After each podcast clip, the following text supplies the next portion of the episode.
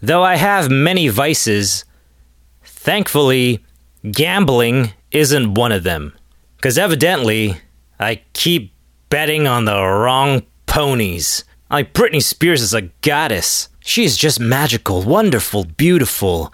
If I could just be with her, everything would be all right, but I know I'm not good enough for her. I'd have to be a superstar, a prince even, to stand a chance. But then she married some redneck hillbilly and bore two demon spawn of his. And then I shifted my attention to Hilary Duff. Queen Lizzie! Listen, I'll be a simp for Hilary Duff and Britney Spears, thank you very much. Why not, right? She's arguably even more gorgeous than Britney Spears. And even though she's from Houston, Texas, I feel like that's less of a backwater town than Kentwood, Louisiana. There's no way she's gonna get juked by some douchebag hillbilly and bear. Oh boy. He may not be a hillbilly, but he's a major douchebag.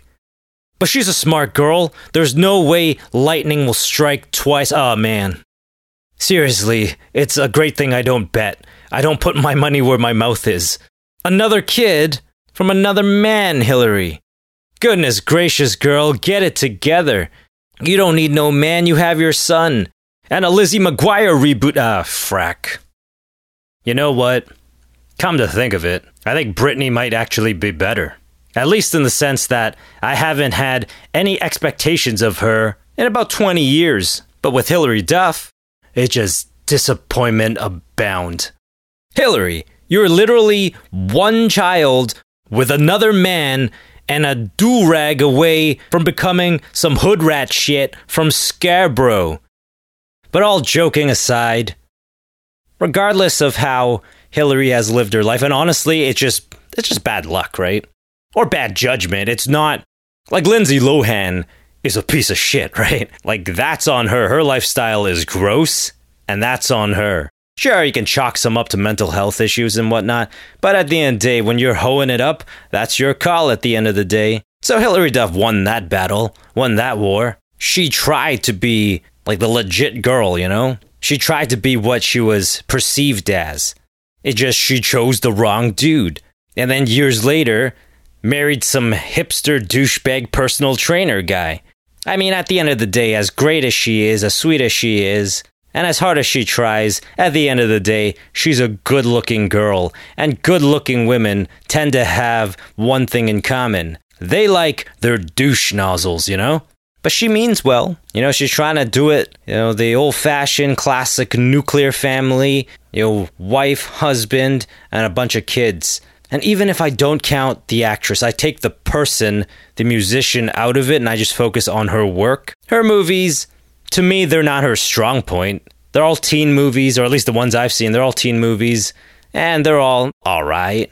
You know, I haven't gone back and watched any of these movies years and years later, but the music, the music is where she shines.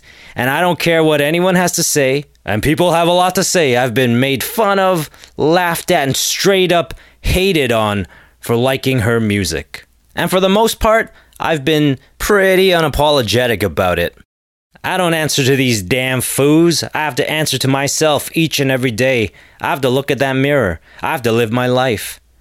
What am I gonna come home to and listen to a rap because everybody else listens to it? Goodness gracious. I think at that point, I'd definitely kill myself. Hilary Duff's music, as far as I'm concerned, is awesome. It's amazing. I love Hilary Duff's music. And much like Britney before her and Taylor Swift after her for for a while, I haven't bought the last like four albums or whatever cuz she makes Swifty I'm talking about. She makes like trap crap music at this point. But once upon a time, their music made me happy. And even re listening to the Britney stuff in order to do the super mix last week, it was just good. I have a lot of baggage, so I can't enjoy it as much. I can't enjoy anything as much as I used to. But listening to the Britney Spears stuff, I tried, and I got close. And listening to the Hilary Duff stuff, I'm like, damn, this stuff is good. It's like pop music at its best. It sounds good, makes me feel good. A lot of it is relatable, and usually there's a nice message behind all of it. And you know what? It's helped me get through a lot of crap. It's helped me survive It's helped me find strength within myself to keep going. And honestly, it might sound goofy or whatever, but why not, even though it's like a teeny song? Every time I listen to it, it makes me get up and want to do something with my life. So, what more can anyone ask of an artist?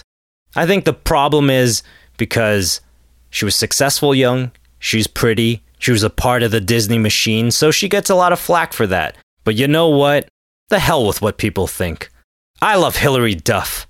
And here's a taste of why I do. Here's the Kenny Ho Show Hilary Duff Super Mix.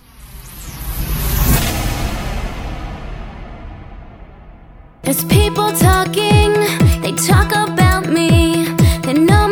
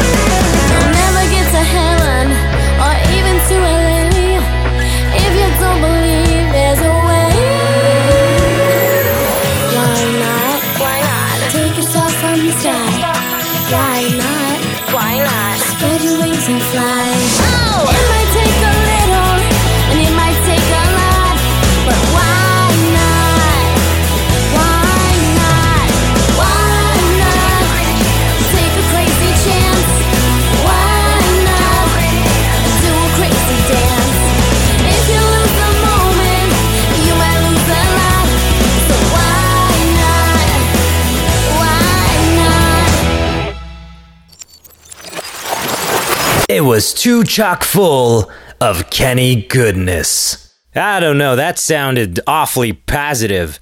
Doesn't really sound like me. Let's try that again. Too cream filled for one pastry. Alright, I'm too fat. I'm always referring to delicious desserts. Way too stuffed for one bird. Again, that's that's a food analogy. Only savory instead of sweet.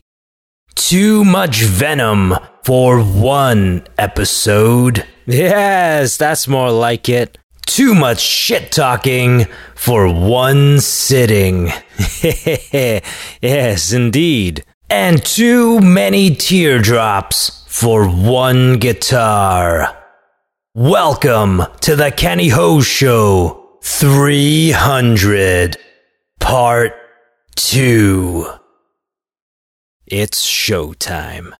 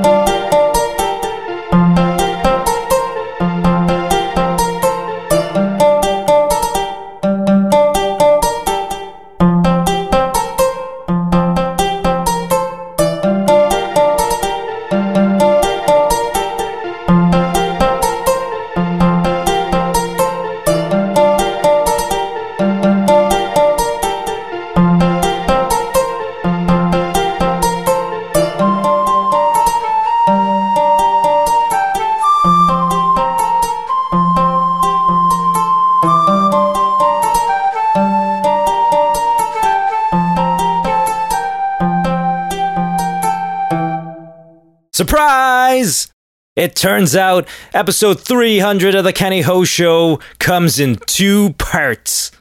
It was too big. That's not what she said.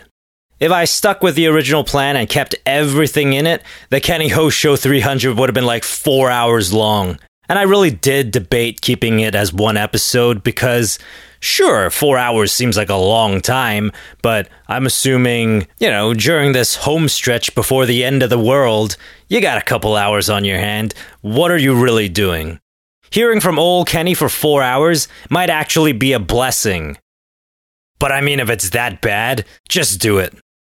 But don't be dramatic like Cutter Girl. She went with the grain along the wrist. If you really want to get the job done, you go against it right up your forearm, alright? Never mind how I know. As far as you should be concerned, I am the most normal, well rounded, mentally stable, got stuff to live for dude you've ever come across. Now, before we go any further, I'm sure you've realized 300 Part 2 does not utilize the laugh track. Now, I've not been known to dabble with social experiments, mostly because I despise the social aspect of it. But I suppose there's a first time for everything. I'm banking on it, actually. Hopefully, someday, I'll experience what love feels like. But since Mama didn't raise no foo, I ain't holding my breath. And at least this social experiment You don't have to talk to anybody. I don't have to talk to anybody. Just see if you notice a difference between the episode that's more or less structured exactly the same. It's just one had a laugh track and the other doesn't. And since I came up with all the jokes, you figure the quality would be more or less the same, so the only difference will probably be whether a laugh track works or it doesn't. I know for me, it does work, but I'm not a very good litmus test. Why? Because I'm very susceptible to anything that capitalizes on weakness. Any sort of weakness. I have them all. Don't think about it too much. Don't overthink it. Just hopefully by the end of the episode, you kind of have some idea of which way it went. Were you the type of person that was like, why, I want to laugh here, but there's no laugh track giving me permission to laugh. So I'm just gonna stonewall it the whole time. Or were you, on the last episode, the type of person who's like, huh, he wants me to laugh. Ain't nobody gonna tell me what to do. Mm hmm. I doubt there are any sassy black chicks who listen to this show. On the count that they're my natural enemy. Now, I know a lot of people and a lot of industries are really suffering right now. And even though I know I'm supposed to say things like, you know, my heart goes out to them, I feel really bad, there's a very good chance I'm not a good person because I feel none of that. All I ever feel is self loathing and anxiety. And like, crippling amounts of these things, so you'll have to forgive me if I don't give a rat's ass about some perfect stranger, okay? But I will say this they should definitely consider taking a page out of old Kenny's playbook. The best way to cope with your problems? Well, maybe not the best way. I'm sure, like, seeking out professional help is the best way. But here's the thing turning your problems over to someone else, having someone else deal with your issues, that's the coward's way. Just distract yourself from your problems. When your mind's like, all right, bud, it's time to have that serious talk. We need to face this head on. You respond with, Shut up, foo. It's time for the Masked Dancer. I really need to know who the sloth is. Now, do you consider yourself a happy person? And if the answer is yes, my next question is, What's that like? What's it feel like to have your dreams come true? What's it feel like to be into a girl at school or at work or whatever, and then like three months down the line, you're on a date with her? And if you're like, horseshit, Kenny, three months, I got this thing done in three days. If that's you, listen, bud, you need to leave this show right now. Alpha males and I do not get along. I will be saying things about people like you that you're not gonna like. But I'm getting off track again. So, what I meant to say was, what I was trying to talk about was now, I don't consider myself a happy person, and I believe happiness is not in the cards for me. It's not like I lead a bad life, but I am a prisoner of my own mind. So, it doesn't matter how good externally, like, let's say somehow, first of all, I get a career, because I thought about it last night. I'm like, oh, yeah, I don't have a career. I've just had a series of shitty part time jobs. And the one full time job I had, they paid me part time. It was a sales job. So I was like, well, if you don't make sales, you don't get paid. So despite working like 12 hours a day, I would probably get paid for, oh, I don't know, five, four, three, I guess I'm counting down. But no, literally, like sometimes one or two hours. I'd be there the whole day and make like 20 bucks. It was disgusting. I was young. I would never ever do it again. And I certainly suggest if you're listening, if you're even contemplating a gig that works like that, definitely don't. You'll seriously make more money if you work at McDonald's. And at least over there, if the manager's not looking, you can probably sneak yourself a filet o fish or two, you know? So I don't have a career. I don't think that's the thing that's going to make me happy. If I suddenly get a job that's full time and I can, you know, move up. I don't, that is definitely not the secret to happiness. I don't think that's what I'm missing in my life. Now, listen, don't get me wrong. If I got a career that pays me like quarter million per year, I don't care how homely I look. I'm definitely getting me a banging wife to bang. Because the move at that point is I work I don't know, the first few years, I do nothing but work and buy shit to make me look rich. Like real rich guys, they don't do stuff like that. It's the phony jabronis who do it, but I'd kind of be in the middle. Wouldn't be a real rich guy, but I'm not a phony jabroni. I'd have some do re mi, right? But I would operate like a phony jabroni. I would buy a nice car, a really big house, all this nice clothes, just external shit, you know, superficial shit. And I post it on my IG, all that jazz. And then my first vacation in the last five years, I would be gone for like a month. I would go over, not to the homeland, I'd go over to Vancouver, where lots of people from my homeland immigrated there years ago and then sold out. They got juked or juked a bunch of white people. Usually it's the former, not the latter. It's usually a bunch of Asian girls going to the West and the white man being interested in them. And because they're shallow, superficial, dumb bitches, they're like, look at me, look how superior I am. I have me a white man and there's tons of those. A lot of them get defiled by the white devil. Bet. There's always a silver lining, and the silver lining here, except for getting shot in the like the nuts. Like, I don't see a silver lining there, right? You shoot me in the knee. I don't know. They start putting in bionic parts. We're getting closer to making me the bionic man. One step closer to being a cyborg. Hell yeah, that's the greatest silver lining ever. But getting shot in the nuts, it's like there, there's no fixing that. Even if they give you a titanium wiener, how does that serve you? But the silver lining of Asian bitches selling out and shacking up with white guys is there's a lot of mixed Asian, white, Eurasian, Kristin Kreuk types out in the world, namely in Vancouver, BC, and I guess the greater British Columbia area. So for one month, I'm there scouting. And I don't want the club hose, I don't want the bar hose, so I'm hanging out at libraries.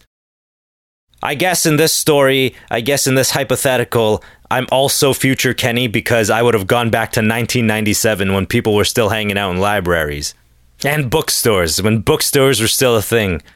Then, if I can get over my crippling anxiety and fear and awkwardness, I would go chat up some of these chicks. You know, maybe I, would drop my Rolex or something. Well, oh, oh, oh, I'm, I'm sorry. Uh, oh, thank you for picking up my Rolex. Oh, there, Kristin Kreuk lookalike. Why don't you let me buy you lunch? Lobster, caviar, whatever you like, girl. Cause I make it rain.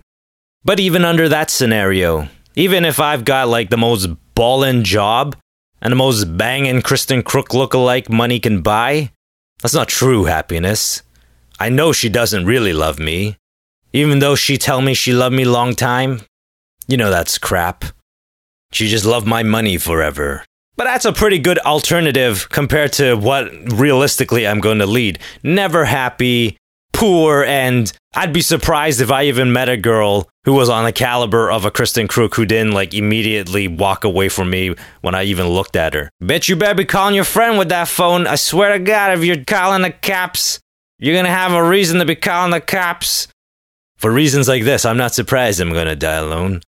And thinking about it, it turns out happiness really isn't about, you know, having money, having the hottest girl, because those are circumstantial, right? Like if you can get yourself a legit girl, you know, before you got rich who was into you for whatever reason, I can't possibly come up with the reasons I don't understand how one gets an attractive woman. Like the only people who have ever been into me are like the grossest, nastiest bitches you ever did meet, right? But once you kind of get into like this point of life, even if somehow, let's say I won the lottery, even though I don't play the lottery, so that's impossible. Let's just say by fluke I got a bunch of money and somehow got me a Kristin Kreuk girl who loved me for who I am. I feel like I'm too damaged to to be happy. And even if I didn't have the money and I I, I somehow still snagged me a Kristin Kreuk, I still feel like I wouldn't be happy because of the damage. But I know for a fact you don't need money to be happy. You don't need to be good looking to be happy. You don't need a hot girl to be happy. Because my mom, she keeps telling me stories about her workplace, even though I've asked her, hey, mom, unless like there's a point to these stories, can you not tell me like everything that happened to you at work? Like the conversations you had with your friends, like that seems like something that I don't need to hear. It seems like there's neither sage wisdom in these stories, nor is there any entertainment value whatsoever. Listen, if I want to be entertained by somebody else's story, I'm gonna go watch the Mike Tyson Mysteries, because that show is unbelievable. It is the craziest, funniest show of all time. But this interaction between one of your dim witted, low life coworkers, gotta say, doesn't hold the same appeal. But there is one dude she keeps bringing up who she finds completely annoying, but I find completely fascinating. This dude is, uh, she works for a large company, so in large companies, they tend to have to do like community hires and, you know, hire, how do I put this gingerly? As a responsible member of the community, these large companies are almost required to hire the scourge of society, right? They're almost required to take the leftover crap. They're almost required to hire people that have no business having a job, right? Uh, and a lot of the times, these guys are retarded, right? I feel like saying that word with a bit of a, I don't know, is that a Boston accent? A Massachusetts accent? Makes it way more acceptable, right? I wanted to say, because here on the Kenny Ho Show, I do nothing but make moves to try to be accepted. I gave up on that a long time ago. be accepted, never mind that. Never mind that shite. 300 episodes in, I'm like, here, self. Here's what I came up with today. This is what I do now. Take it or leave it. And judging by how much I hate myself, it appears even I'm leaving it. So the story is there's a retarded guy at my mama's workplace, and this dude, he's got me beat. Doesn't take much, but this guy's really got me beat. Because the thing that annoys my mom is this dude shows up each and every day and he'll he'll say hello to everybody. First of all, I don't do that. I hate most people. like, uh, please don't talk to me. I don't want to talk to you. Back when I had a job and I had to deal with people. Now, I'm a hermit. I'm a leech on society. But this dude goes up to everybody, says hello, but doesn't leave it at that. He'll put on the biggest grin you ever did see, and he's like, I'm number one. I'm always smiling. And I did the thumbs up and everything, because that's what he does too. Man, this dude is under my skin. I'm doing like a perfect impression of him. But my mom's so annoyed by him. She's just like, yeah, yeah, you're number one. Cool, man all right, bye, and then like gets the hell out of there, and like he'll find her 20 minutes later and do it all over again. Sure, I can get why that's annoying. Like once a day, I get it, but like 10 times a day, that's rough. But this dude, he's cracked the code. He don't give a shit what others think about him. He's kind, he's polite, he's positive, and he don't give a shit if people hate him for that. That's the way to go. And let's break it down for a second. Let's break down what he's saying. He's saying, I'm number one. He's saying, I'm the best in the world. This dude is unbelievably confident. He's got confidence I could never ever imagine to have. Like, this guy's got no business, no reason to even consider himself number one. He's like, I'm smiling, so I'm the best in the world. I'm like, my guy, I don't know what you look like, but you're retarded. I'm pretty sure you ain't got the best smile I've ever seen. I'm pretty sure your smile does not somehow put you in the front of the line here. If we're going by smiles, I think Melissa Benoist has the best smile I ever seen. Like, think about it. This guy thinks he's amazing. He's confident in life, that he is the best because of a smile. Never mind that it's probably not a great smile. He's probably got like crooked yellow teeth and shit, but he don't give a shit about that. He's like, I'm the best. I'm gonna put myself out there. People are gonna love me based on this smile. My goodness. I have 300 episodes of a podcast and I'm like, man, I am dog shit. I'm a lowly nobody. Don't get me wrong, I have like no real accomplishments. I've done well in school. I used to be good looking. I used to be kind. But let's face it, none of that means anything in the long run. If I had gotten a gig that pays me $250,000 a year, and if I'm married to a Kristin Kreuk type of girl, a sweet Eurasian babe, then okay, that would have meant something. But at this point, it means jack shit. And as I said, I'm a prisoner of my own mind. No matter what I do, what I accomplish, what I become, if I can even become these things because these mental health issues are really slowing me down here. I would still find no joy. I would still focus on all the bad that's ever happened to me and all the bad of the situation and find reasons to stop myself from becoming great. Whereas this toddy guy, he thinks he's the bee's knees. And there's nothing wrong with that.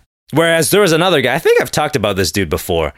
I also work for like a really big company, and so they do the same stuff. They hire the scourge of the earth. People, I'm like, oh, this person doesn't have any business even being alive still.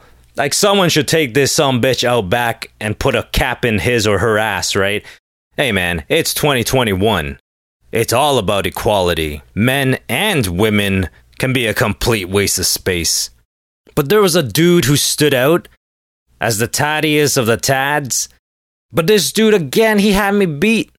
Did I ever tell you the story of the time I was in Vancouver and I went to watch some play with a couple buddies of mine? It was like their buddies' play. I don't remember what the play was about. I'm pretty sure it was horrible. But there was one great part about this play, and that is they casted the hottest Australian girl I've ever seen on TV, I haven't met any in real life outside of this girl, so on TV and movies and magazines, all that type of stuff. And they put her in a schoolgirl outfit. They mixed the hottest type of white girl, as far as I'm concerned, Aussie bitches, with the Britney Spears look. I'm like, whoever is behind this play is a genius. Your script needs some work, but goodness gracious, your costumes are awesome.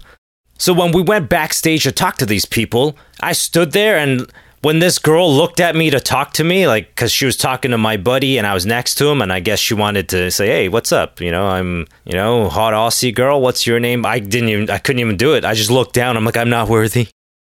I'm like, I have no confidence in life. I have no confidence with chicks. I can talk to people I have no interest in, no problem. But when it comes to a girl like that, that I'm like, be my Valentine, I just don't have the juice. I just can't. I can't even say hello.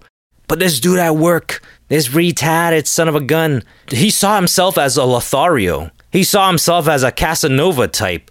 And he wasn't an ugly guy, but he was like, oh, I don't know, maybe like 90 pounds soaking wet. Glasses so thick it looked like he could see back in the past.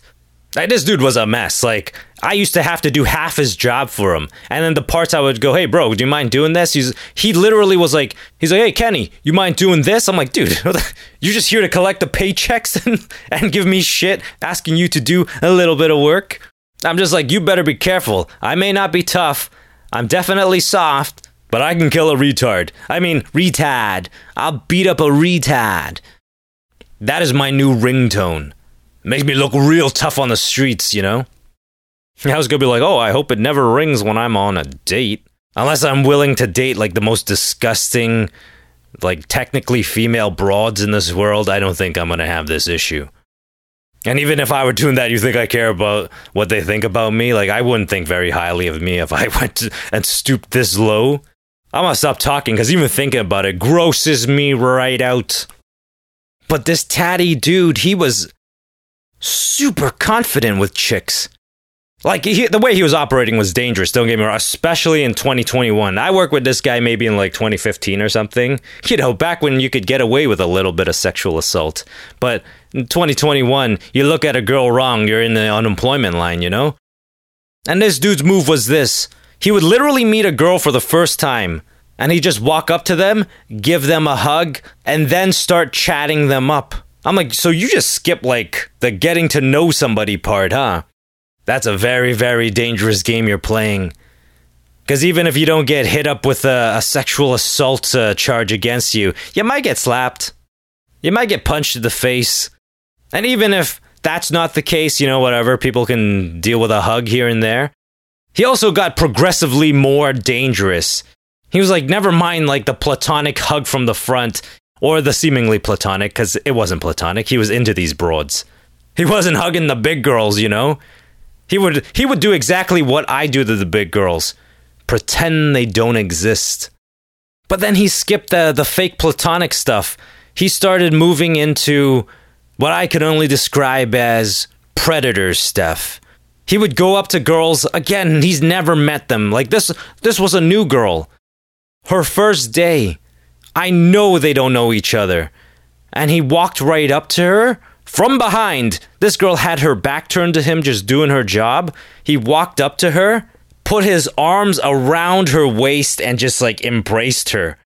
And I stood there, I'm like, oh my goodness, what's gonna happen here? Do I need to intervene? Do I need to put my money where my mouth is and beat up a retard? And my goodness, I think 99% of women are all whores because none of them ever did anything to him.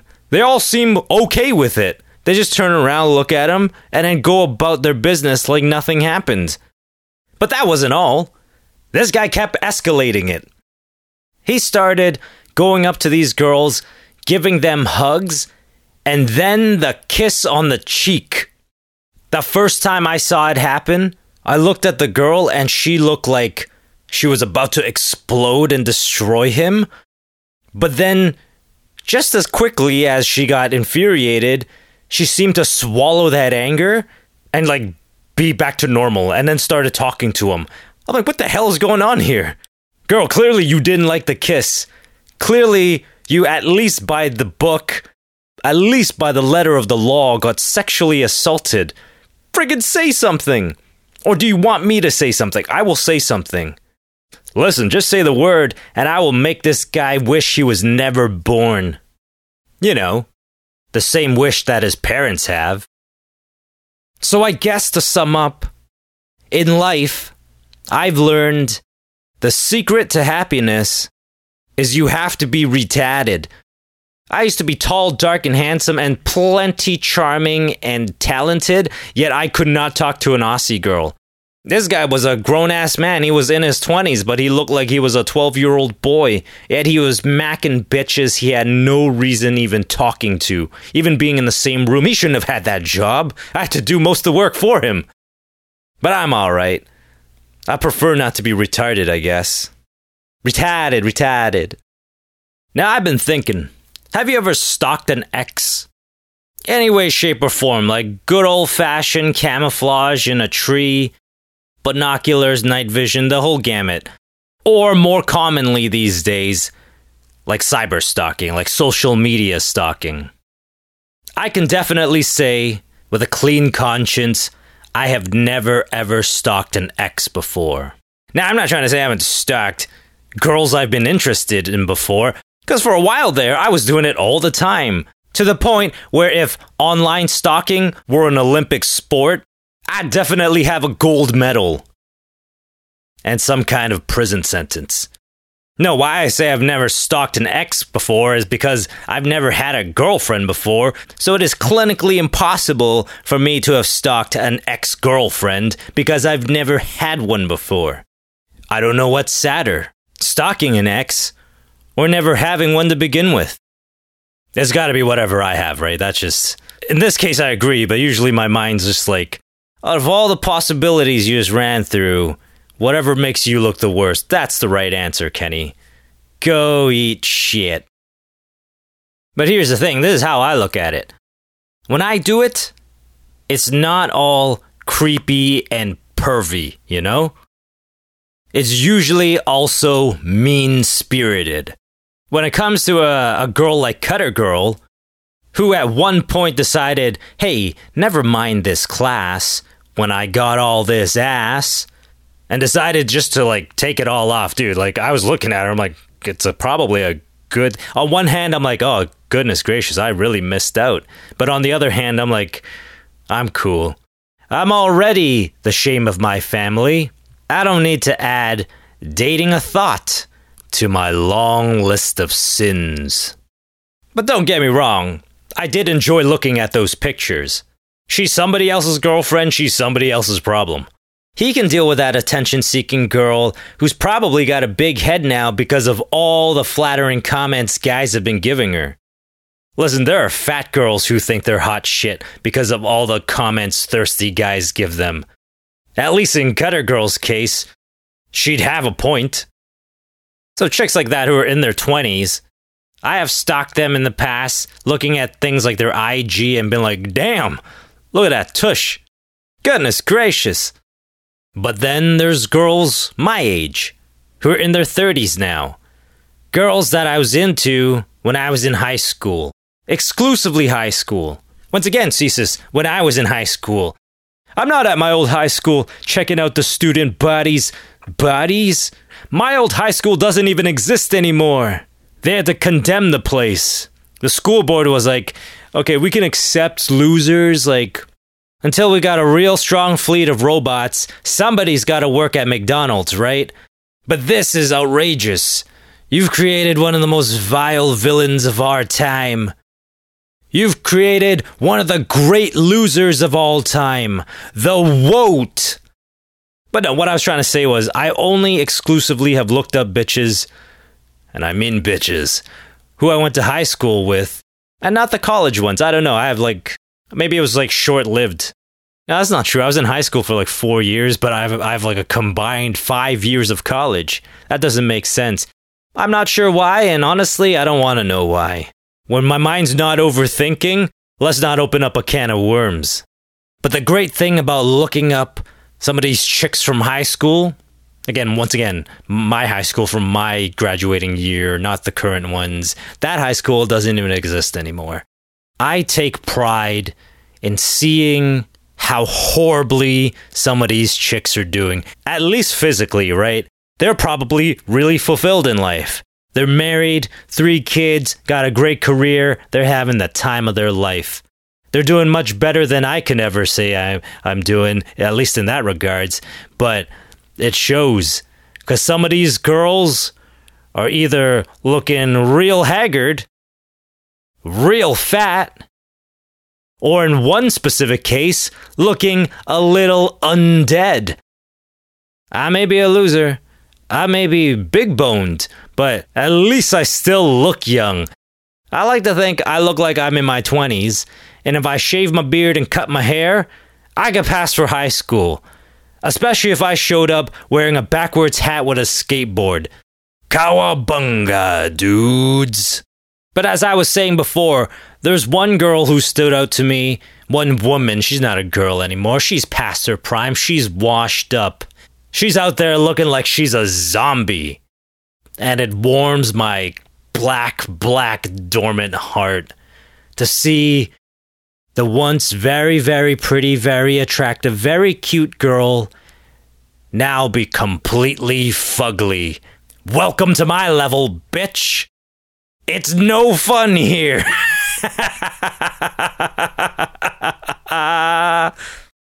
oh, but her looking like a corpse.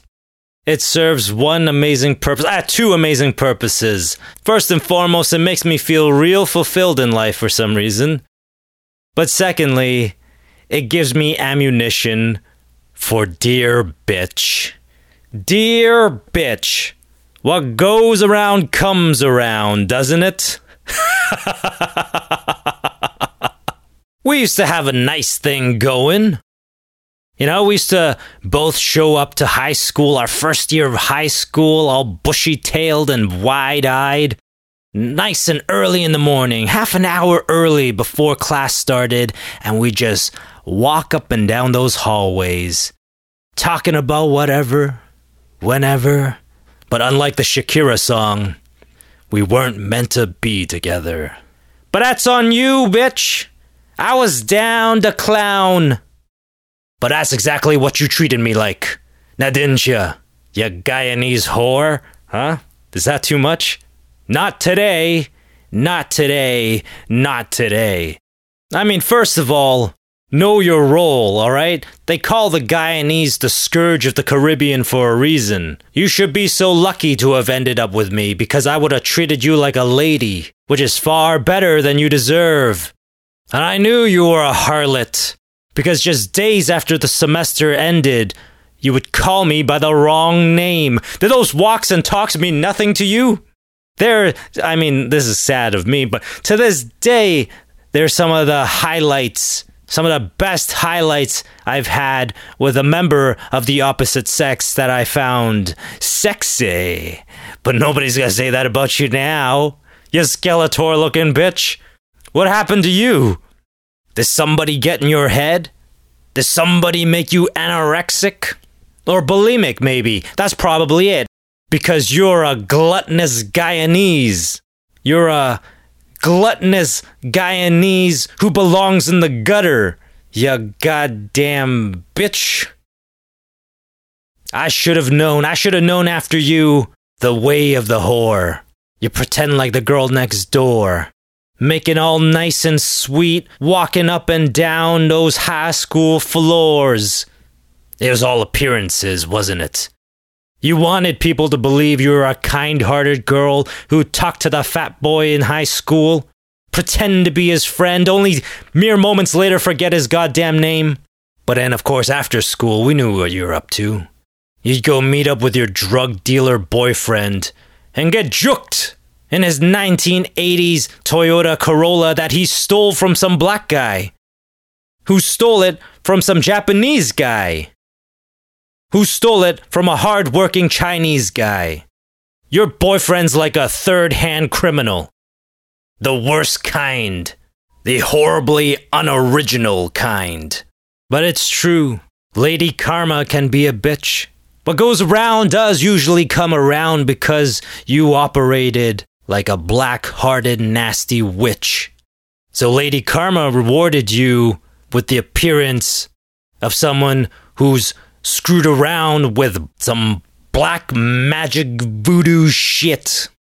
The spell went wrong, didn't it? It's the only way to explain why you look the way you look. You look like you've been out in the sun for 500 hours. You look like somebody who died from starvation and then fell into a ditch under the hot Mexican sun until somebody found you. Like at least six months later, by the looks of it. Or maybe it's that cocaine you've been doing, right? Because I know you have a type. The bad boys. You know, maybe it was cute. Maybe that's appealing when you're in high school. These guys with their baggy pants and their do rags. But when they're still dressed like that 15 years later and selling drugs for a living, if you still find that attractive, I'm glad I'm not with you, because you're a stupid ass bitch. I mean, I suppose the only downside to all of this is if I were with you, I could save a lot of money on a xylophone. Because I would just bust out a couple mallets and play music on your exposed ribs. Because sure, even though I didn't amass too much, and yes, I do look like Liu Kang if Liu Kang let himself go. But at least I don't look like some nobody that had their soul sucked out of them by Shang Tsung. And even though I hurt back then, even though you played me like a ukulele once upon a time, said you would call me, I waited like two or three weeks for that call. But it's alright, it taught me a very important lesson. That hoes like you should never ever get my time, let alone my interest. Because in time, I would definitely lose interest. You know, around the time you picked up a coke habit and four or five STDs, you filthy tramp. Now, even though I think the music video Thriller by Michael Jackson is awesome, I only like it when it's fiction I definitely would not like to run into one of the zombies from. Ah! Oh, I thought you were one of the zombies from that video, you gross, disgusting looking whore. Eat my ass and my shorts. Sincerely, not yours, you cocaine doing looking dirty hoe. Summer after high school when we first met. We made out in your Mustang to Radiohead. On your 18th birthday, we got matching tattoos. Used to steal your parents' liquor and climb to the roof. Talk about our future like we had a clue. Never planned that one day I'd be losing you. In another life. You would be my girl. We'd keep all our promises, be us against the world. And in another life, I would make you stay. So I don't have to say you were the one that got away. The one that got away. Aha! You thought you would escape a milestone episode without old Kenny singing, didn't ya? It will never happen. I enjoy singing too much, even if all the people in the world don't enjoy listening to me do it at all. I mean, if I were going to adhere to that, the Kenny Ho Show wouldn't even be a thing. I would have given up at least 200 episodes ago. But I love that song. It's a beautiful song. There's a great story to it. You could totally make a movie out of it, right? And I don't know what the hell happened, but like, was I living under a rock or something? But legit, not too long ago, pretty recently, I watched the music video for it for the very first time. And I gotta say, it's fantastic. Like, the song lends itself to become a great movie, so whoever directed it took full advantage of that and just like made a cinematic music video. Like, all these artists are always trying to reinvent the goddamn wheel always trying to do something different, something special with their music videos. And sometimes, sure, they're successful. Sometimes you get something good. Like Toxic. Britney Spears' Toxic. That was a really cool and interesting and out of the box type of uh, concept for the video. But for every one of those, there's probably like 50 oops, I did it again. I was like, what the hell is going on here? Okay, Mara, I love Britney Spears. But even at the height of my obsession for her, which is probably around when that video came out. I was like, what the hell is this shit? Is this supposed are they on Mars or something? Why this is the cheapest looking Mars I ever did see. But this works. So sometimes instead of trying to come up with something new and clever or whatever, just do the song. Any songwriter worth their salt will tell you a great story, and all you have to do is just do a video that's doing what the song is talking about. And more often than not, you're going to have something like this, something that was magical. And I think what lends to it is Katy Perry was in her prime. I saw her the other day on American Idol, I think, and I'm like, woof, you know? It looked like an extraterrestrial being beamed themselves down from that cheap Mars that Britney Spears was on and devoured Katy Perry along with like 40 other people. Oh, she a big girl now. I don't know what happened. Probably Popeye's chicken. I understand, girl. It's tough. It's real tough out here. But Katy Perry in her prime, that video will hit you hard because you can just imagine yourself. You can empathize with just what it would feel like to lose Katy Perry in her prime. Goodness gracious. She was gorgeous and busty. My goodness, that's the double whammy. That's the true double whopper, which is probably what she has for snacks these days. And I don't know if you remember the video. I'm assuming I'm not spoiling this for anybody, considering the fact this the song came out along with the video probably like 10 years ago. I think I'm the only foo who didn't see it until recently. But is the dude in the video Pedro Pascal? Is that the Mandalorian in the video? I'm like, how long has this guy been at it? Like, ever since Mandalorian became a big deal, like all over Netflix, there's Pedro Pascal pictures. It's like, oh, wait, he was in this movie, even though he's not the star. They're like, well, I know you want to watch it because your favorite Mandalorian's in it. I legit thought The Mandalorian was his first gig. I thought he was like a homely janitor who Jon Favreau ran into one time and was like, Could you say that again? Oh, I think you got all turned around over there. Come. The reception is over here. This is the way. And he's like, Hop on board, cowboy. You're about to escape poverty. Not you, you fat, homely Asian guy.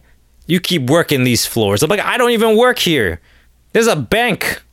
I'm here to cash in my unemployment checks. But yeah, it turns out I'm wrong, but am I that wrong? Like, has he been around so long he was in the Katy Perry video? I don't know. I don't think it is. But regardless, I love that video. But the one thing that didn't work for me is they took a liberty, maybe not a liberty, maybe they talked to Katy Perry and they're like, okay, what does this song really mean? Like, how are you the one that got away or the guy's the one that got away? Because to me, when I think the one that got away, it just means some girl that you should have gotten somehow slipped away I didn't tie those knots tight enough. But in this video, their interpretation of the one that got away was oh, he died. That's how he got away. He accidentally drove off a cliff and died. Like the car exploded, there was a huge fireball, there was, there was no body. Or at least not one that was recognizable by anyone, including Katy Perry. I'm like, what a horrific end to a magical and beautiful video. What the hell? I was hoping for something more relatable along the lines of of her realizing, wait a minute, I'm Katy Perry. Who's this Pedro Pascal lookalike son of a bitch think he is? I'm out of here. Yeah, that's very relatable. Every single girl that I've ever been into has been like, listen, I'm at least slightly attractive and racist, I think. Get out of here, you slanty eyed son of a bitch. There's definitely girls where I'm like, hey, you know, I understand. She, uh, she was awfully pretty. And some of those times I was a fat boy, so I get it. But then there's somewhere I'm like, wait a minute, I'm like a model looking guy. And you're a chubby, tubby, flubby girl. What the hell?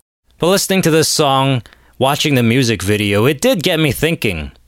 I sat there and I'm like, well, I've liked a lot of girls, and uh, none of them have liked me back. And for the most part, I'm okay with that. Because even that chubby, flubby tubby, or whatever I just called her, she was a theater school girl. Uh, I was in the year above her. So in my final year, so her second year, she lost some weight and started dating some like really tall, good looking son of a bitch, right? And then so when I graduated, I didn't have any contact with her or anything, but one of my buddies told me, Oh, yeah, that girl became a monster. She was like, No, Kenny, you totally dodged a bullet because she destroyed that guy. That tall, handsome, hunky guy got obliterated by this hoe. That seems like a common thing. When when chubby girls lose weight, they become monsters. I gotta assume this girl was also not paying for any of her drinks at the bar. And she certainly wasn't returning my calls, but that was already happening years before. So, certainly not her. People like her, I moved on from right away. Like, dear bitch, her, like, when it was over, it was over. Well, Skeletor took like maybe a month because I waited around for her call for like three weeks. And then after that, I'm like, screw that frackin' hoe. What the hell? Didn't think about her again. I actually didn't even stalk her. She popped up on my Facebook as a person you may know. And I clicked, I'm like, I guess so. I mean, I recall her having far less raisiny qualities, but yeah, I guess so. People I knew at least. I don't know about know. Not trying to know too many walking corpses, you know? But there's definitely a few where I've looked up just for shits and giggles, right? Just to be like, okay, so how bad are you doing? Because I'm feeling real shite about myself. It would be great if these girls who thought they're too good for me uh, are doing really poorly in life. And more often than not, I've been rewarded with a, ah, yes. She didn't even achieve her dreams of being a Polish whore. Just the Canadian one. So I wouldn't consider any of those ones the one that got away. They were just some broad that I liked. Uh, too much as far as I'm concerned, but Loverboy did what Loverboy did, and I can't really change that. I can only try to forget about that. Tough to do when you're sober. Real tough to do. But upon really thoroughly thinking about it, and not just thinking with my head, but thinking with my heart as well, whatever's left of my heart, uh, there's two girls that stood out uh, to who still uh, give me a bit of a, a, sharp pain in my chest whenever I think about not being with them. And that's uh, the Cutter Girl, of course. That one is a real legend on many, many fronts. Mostly of the John Legend variety, know, because that girl was crazy and I'm out of my mind. As I said not too long ago, earlier on actually, there was a time when she hoed it up, when she was like half naked in all her Instagram photos. It seems like she's since come to her senses and shut that down, but I can't be sure. I've been blocked on every single platform, so I could just have been blocked on that too, right? Well, all except for Twitch. Oh, that's right. This girl is on her way to becoming a Twitch star. Now, I've made a real effort this year to operate as if this girl looked like she had a real beef with Brendan Fraser and The Rock, right? I've tried to shut her down, move right on from her, not look her up ever again. And it's definitely been better for me. But when this song came a calling, I went and knocking. Not actually, I didn't like write or anything. That's crazy. Let's not. I mean, I'm pretty crazy, don't get me wrong. The fact that I'm having this conversation means I'm pretty crazy. But I did look her up recently, and once again, finding out that the one platform I'm not blocked on is Twitch. And that's only because she's new there, alright? She's only been on there seemingly for like a month or something. And of course, friggin' soul, this hurt on two levels. A, she's doing really well, she's looking beautiful. It's a damn shame. It's too bad she didn't screw around with the necromancy, unlike that other girl, right? And she seems well adjusted. She's like super social. She's got lots of people who come into her uh, streams or whatever. And she's having a great time talking to them. And, you know, on a politically correct level, it's like, oh, she's, you know, she's healthy now because when I knew her, she wasn't. Um, I probably didn't help. Having to deal with me probably didn't help. But uh, she was not in good condition, and uh, now she is. Uh, which you know, on a PC level, it's like, great, she's gotten healthy, she's happy, I'm happy for her. But you know that's complete horseshit. That's not the way old Kenny rolls. I'm completely heartbroken that she's not doing poorly. Once upon a time, I did want her to be happy, with or without me. But now, I'm a bad man. I'm a jaded person. I was legitimately upset when I saw that she had, only after a month, she had like 400 followers. I've been on Twitter for like 10 years. I have, what, maybe 250 or something like that? And you gotta assume like 75% of them are Russian bots. But of course, and this is not even just her, but like a greater, wider, systematic issue. And that is social media is built for hot babes because dudes are simps. But I can't judge them that harshly because once upon a time I was a Tiffany Alvord simp. We're legit for her, her birthday and Christmas. I sent her two gifts. Didn't get a thank you, you damn rude bitch. You crazy ass rude bitch. She's on episode 400's dear bitch, I'm telling you right now. I mean, if that is, if there is an episode 400, that is if we're not all zombies by then. I mean, I won't be a zombie because I'm not, I'm not one of these guys who are like, I watched The Walking Dead. I'll survive. I'm like, you damn fool. First of all, that's a show. And B, why would you want to survive? What kind of life are you leading where, like, day in and day out, you're fighting tooth and nail to hopefully find some shitty canned good you would never eat now, like canned fruit? A good day for you would be finding a can of canned fruit that's not spoiled. I got it figured out. My brothers seem like they got a real thirst for life. They want to live. So if they want to be survivors, if they want to be a damn fool, that's fine. But here, take this pillow and put me out of my misery. I'm not dealing with this bullshit. I'm gonna have a couple more SunChips. I won't be a douchebag. I won't eat all their supplies of food, but I'm gonna have a few more SunChips, and then they could ever be so kind and just put me out of my misery, right? And if they want to go down the road of cannibalism, there's a lot of me to go around, you know? But yeah, social media is totally built for chicks. If you're a remotely hot girl, and that is by hook or by crook, it's a loose definition. You could legit be a butterface. You could just know how to put on makeup, but still be kind of a big ting. But if you're willing to flaunt it, if you're willing to show it, that's an easy 200,000 followers. It's so crazy. I follow this like uh, Asian girls Instagram, so like they collect uh, photos from different Asian Instagrammers, and I'm telling you, 90% of the time, the girl they put on there, it's all smoke and mirrors. At first glance, like, wow, what a hot girl. And then you look through the pictures and you look through it closely. I'm just like, minus the makeup, this would be one ugly ass bitch. Yeah, she's got more followers than I can even dream of. You don't need any talent.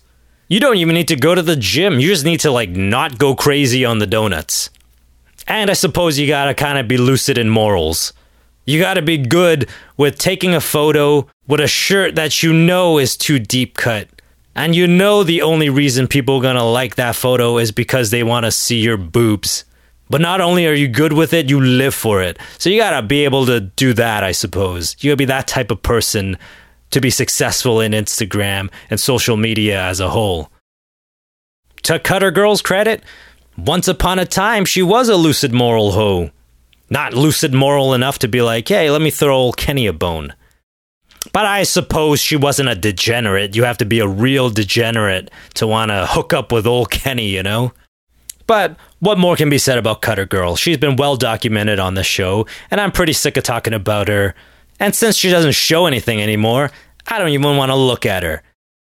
You know, in my darkest hour, I was falling apart mentally, which led to physically. So I went to her to be like, hey, I really need someone right now. I'm falling apart. I'm falling down. Can you hold me up? Can you be that someone? And to my surprise, she was like, Oh, of course, for sure. I could do that for you. And I'm like, Oh, really? She's like, Shh, I'm talking on the phone.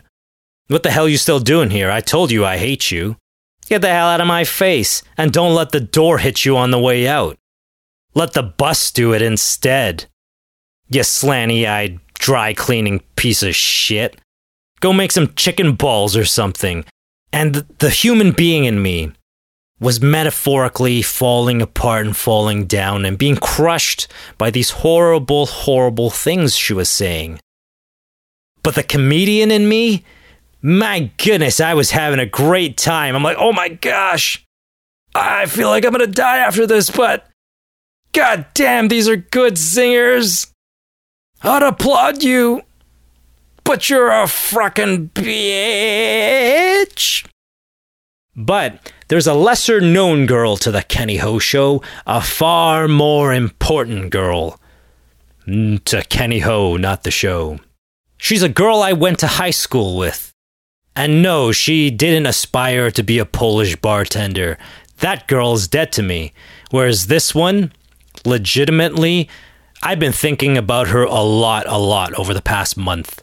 Ever since uh, I remembered her from the Katy Perry song, I'm like, oh my goodness. Andrea from high school is the one that got away. Because this girl was the girl next door. Gorgeous, but not like in a like in your face type of way. Just like she was a very quiet, under the radar girl. I, I don't think half the guys even knew she existed.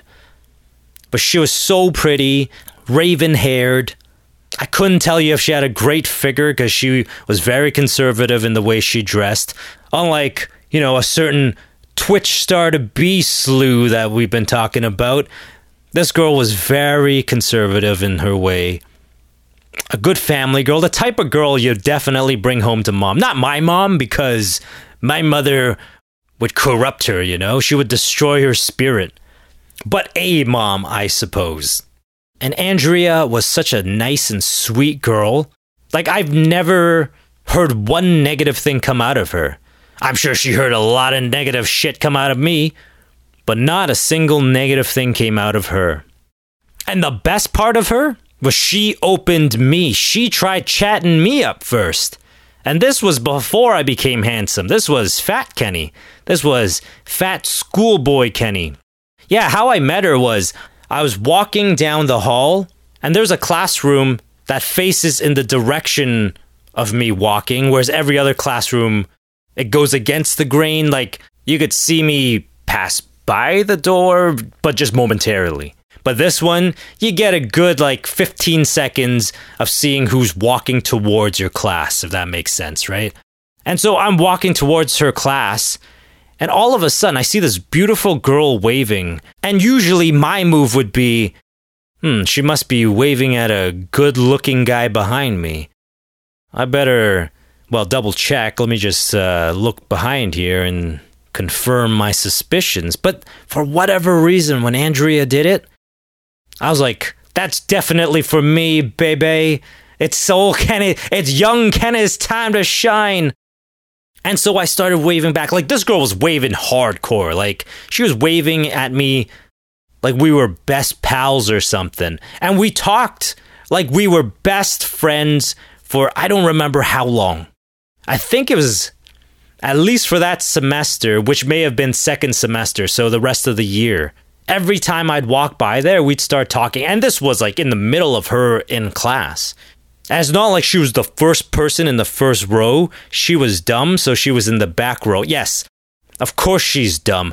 You think a perfect girl's gonna be into me? She's good looking, kind hearted, and smart. If that were the case, I'd have to explain to her at some point. I'm like, you understand, I'm not actually related to Dr. Ho, right?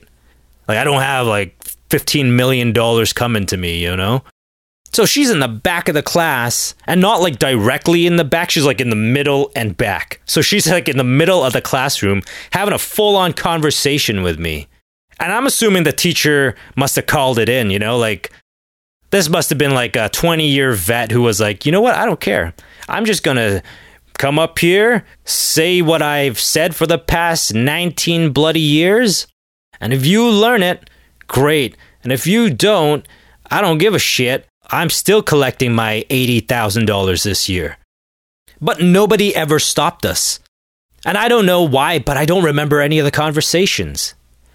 And as, as I said, she's not a filthy whore, so she didn't have like a low cut top where I'm like, uh huh, yeah, yes, I do like melons. I mean, Hooters. I mean, take your top off, bitch. But I went into that summer like so ecstatic, so in love with this girl that I lost like 30 pounds. This was like the first time I lost weight. I ate like almost nothing and worked out every single day and lost like 30 pounds over two months. And I showed back up lean, mean, and confident.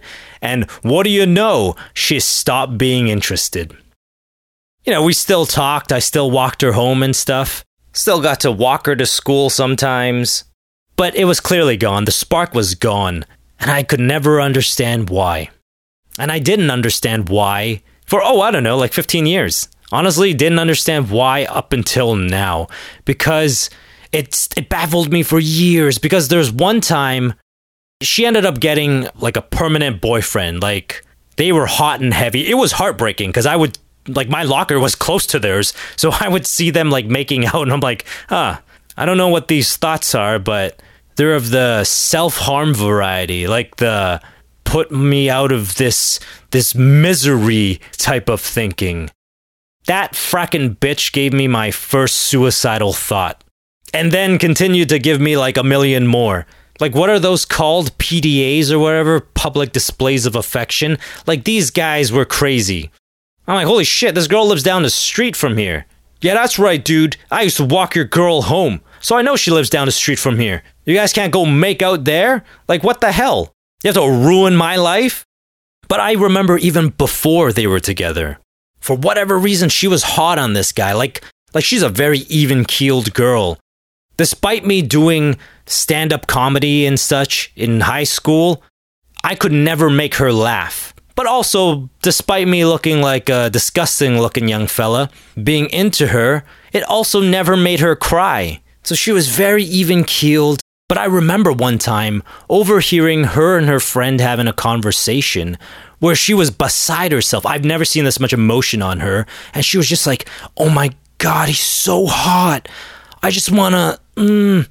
And I'm like, well, I would love to think that's about me, but I know it's not because they're in front of me and I'm hiding in a bush. So unfortunately, she's definitely talking about someone else. Let me bust out my binoculars here and just have a look see because I don't see anyone in the general vicinity that fits that description. And I'm looking and I'm looking, I'm like, there's nobody who looks hot here. There's some fat guy right there. Maybe maybe she's talking about the guy behind the fat guy. I'm like, hey, wall, move, dude. I want to see who I gotta murder later. I gotta see who I gotta plant drugs on later. I gotta get a good look at this guy, because I gotta show up to the police department later and claim that I saw the serial rapist and give his exact description. But it turns out it wasn't the guy behind the fat guy. There was no guy behind the fat guy. She was into this fat guy. She's like, oh, he's so hot. I'm like, are you freaking out of your mind? Like, listen, I was a big boy, but this guy's a enormous boy.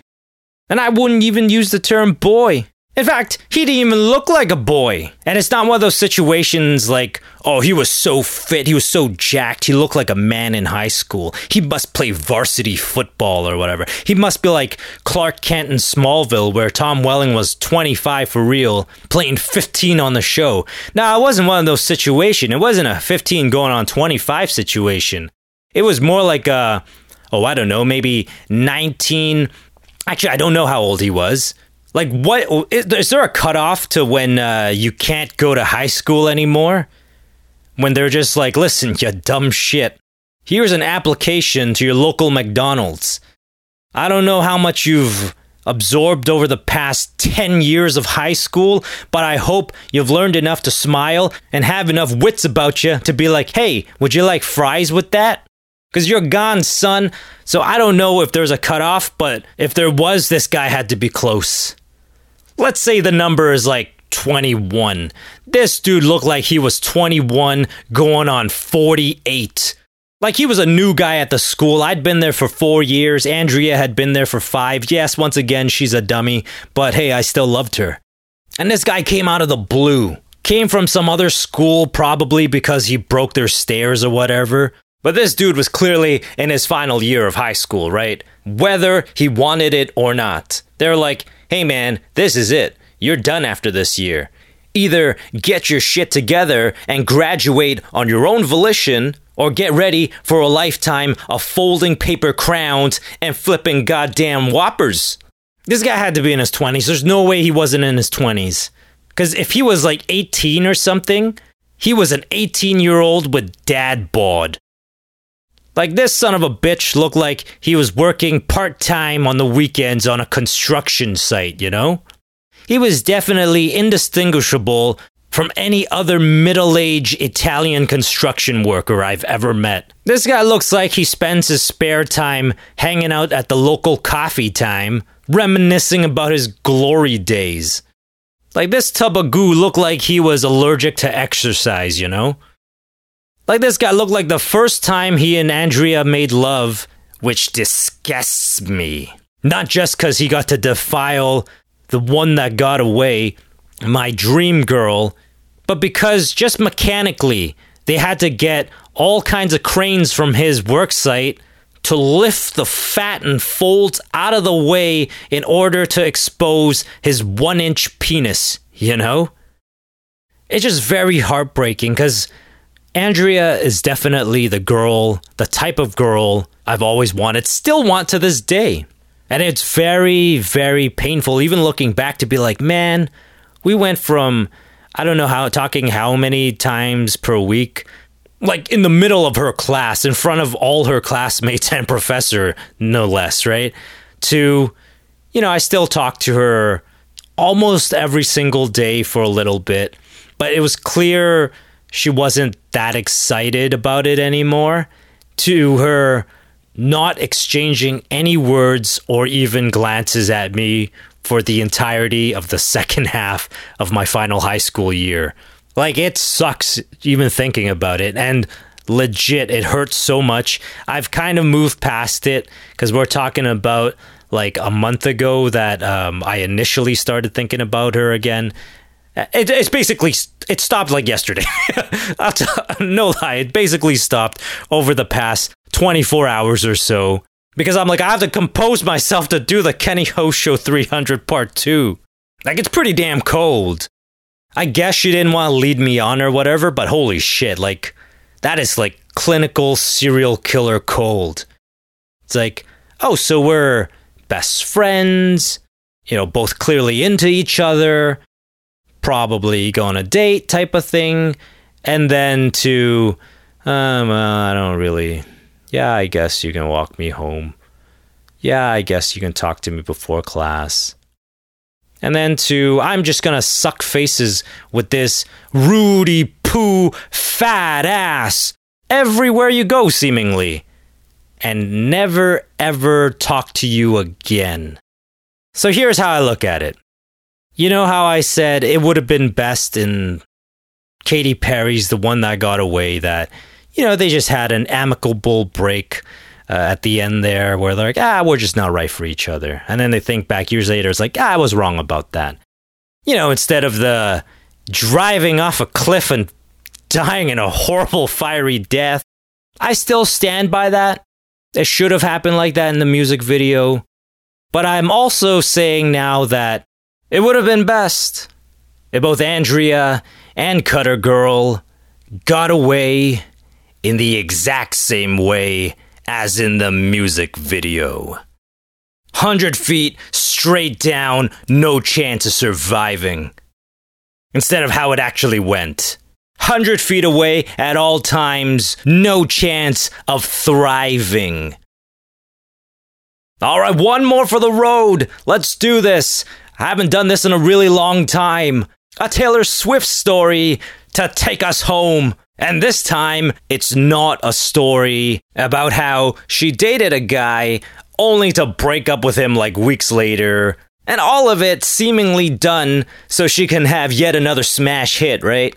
But it's not that far from that. The story's kind of along those lines. The story is someone with clearly a much higher profile than me made a similar joke, but on a show that I know for a fact, even though I don't know what show it is, don't even know if it's aired, but I guarantee you, more people have heard that joke than have heard any of my jokes on my show. But the joke on the show was something along the lines of one character saying to another, Hey man, you're going through more men than Taylor Swift does. Laugh track, laugh track, laugh track. And everybody watching would be like, eh, eh, eh. it's funny because it's true. And she caught wind of it. Good thing neither she nor anybody I ever talk about catches wind of any of the things I say because I mean, if I had something they could cancel, I'd definitely be canceled. And I'm assuming this show's going down that road because she made a big stink about it. Yeah, I believe she took to Twitter and was like, and I quote, the joke was deeply sexist and lazy, end quote. And my response to that is, I don't really think it's sexist. It's just a Taylor Swift joke. Because when you think Taylor Swift, what is the first thing that pops into your head? Besides catchy love songs. But even along those lines, catchy love songs about an ex. One of her many, many exes. Even when I was a huge Swifty, that was the one glaring thing I didn't really care about her. Eventually, I'm like, I think she's fake. I think she does a lot of things for show. She's really not that good of a person. Certainly not to the extent she wants you to believe. But early on, it was like, goodness gracious, girl. It's pretty gross how you operate. Because even for myself, I am, however, technically, I'm a man, and I could not imagine myself getting into a relationship basically every single month. I mean, as evidenced over the past half hour or so, I'm still caught up with girls from like 17 years ago. like, it would make sense if it were, I'm just looking at it from my point of view I'm just trying to empathize here. If I had been with Andrea for a month and then she's like, no, I'm going to go with this fat shit over here, I'd be deeply hurt. But then, like, Cutter Girl shows up, I'm like, oh, this is pretty good. This is like, okay, not quite as good. Andrea didn't self mutilate, but this girl's pretty fly. We're good together. But then, a month later, if she kicked me to the curb, I could not be like, all right, let's try to find someone else now. And then the month after that, and then the month after that, and you just keep going like that. It's not a deeply sexist thing because I don't think men should be doing it. It's gross if they're doing that shit too. How about have a little bit more respect for yourself and your family, your reputation? Eh, who cares about reputation, right? But don't just go through women and have them as another like notch on your bedpost or whatever. That's it's all very gross. Men, women, Zerg, whatever. Don't be a hoe ass bitch, is what I'm saying. And as far as lazy, yes, yes, it is. But it doesn't need to be anything more than that. It's comedy. Look at the people who do it. Just look at the shape they're in almost none of them are in good shape, and like half of them are really fat, if not obese. Of course they're lazy. This is the only industry in the world where being lazy is a okay as far as I'm concerned. Because even at McDonald's, if someone just like threw together my sandwich and like by the time I got to eat it, most of it was in that wrapping paper, I'd be like, ah, I know I can't really complain because these people are just low life pieces of shit who work for minimum wage. But I mean, come on, have a little respect for yourself and a little dignity. Even though to me, every job is just a job, it's all to make ends meet. You're just there for the money. But the rest of society seems to be really hung up on job titles and status and stuff. So I don't know. You're not really answering to me. You're definitely answering to society. So I don't know. Bare minimum, even if you're working at McDonald's, be the best damn McDonald's employee of all time, you know? Or at least not a lazy sack of shit who can't put together a McChicken properly. You truly are the scum of the earth if that's how you operate. But in comedy? I don't know how it works in other comedians' heads, but in mine, this is how it works. Something funny pops in there, and I'm like, great, I'll use that later. That's it. That's all there is to it. I'm not sitting here trying to reinvent the wheel. I'm not here being like, ah, let me see if I can do it better than Dangerfield, because I know I can't. And I don't need to.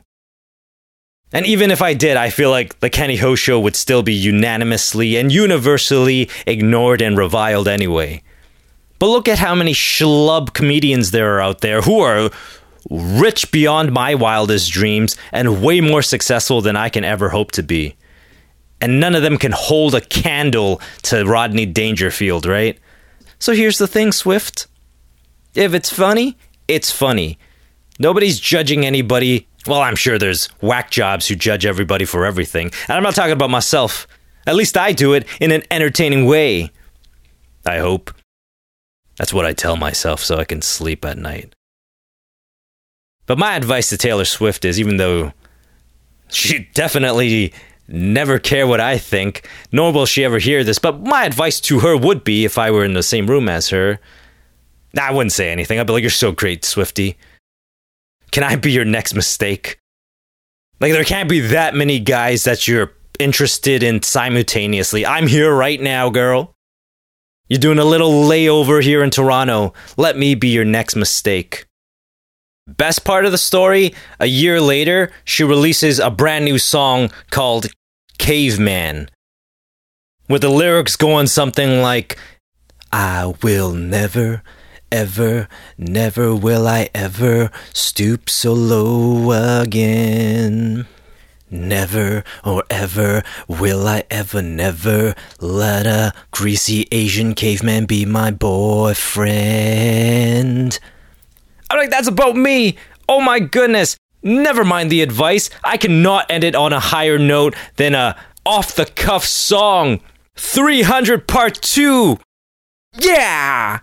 All right, that's it. That's the first ever dual milestone episode of the coolest podcast ever. Holy crap, I've put in a lot of hours recently. In the old days, this would call for a drink. And when I say a drink, I mean like, oh, I don't know, maybe like 20 drinks and a bunch of chicken wings to go with it. But in this good old fashioned sober pandemic era, drinks are a thing of my past, and I have no idea where to get chicken wings. So I guess I'll just go lay down in the crying corner. Wide eyed, empty, and lost. So just like every other day, I guess. All right, until next time. Well, I'm assuming next week because WandaVision ended, so I have no further plans of doing WandaVision podcast until the next time I see Wanda.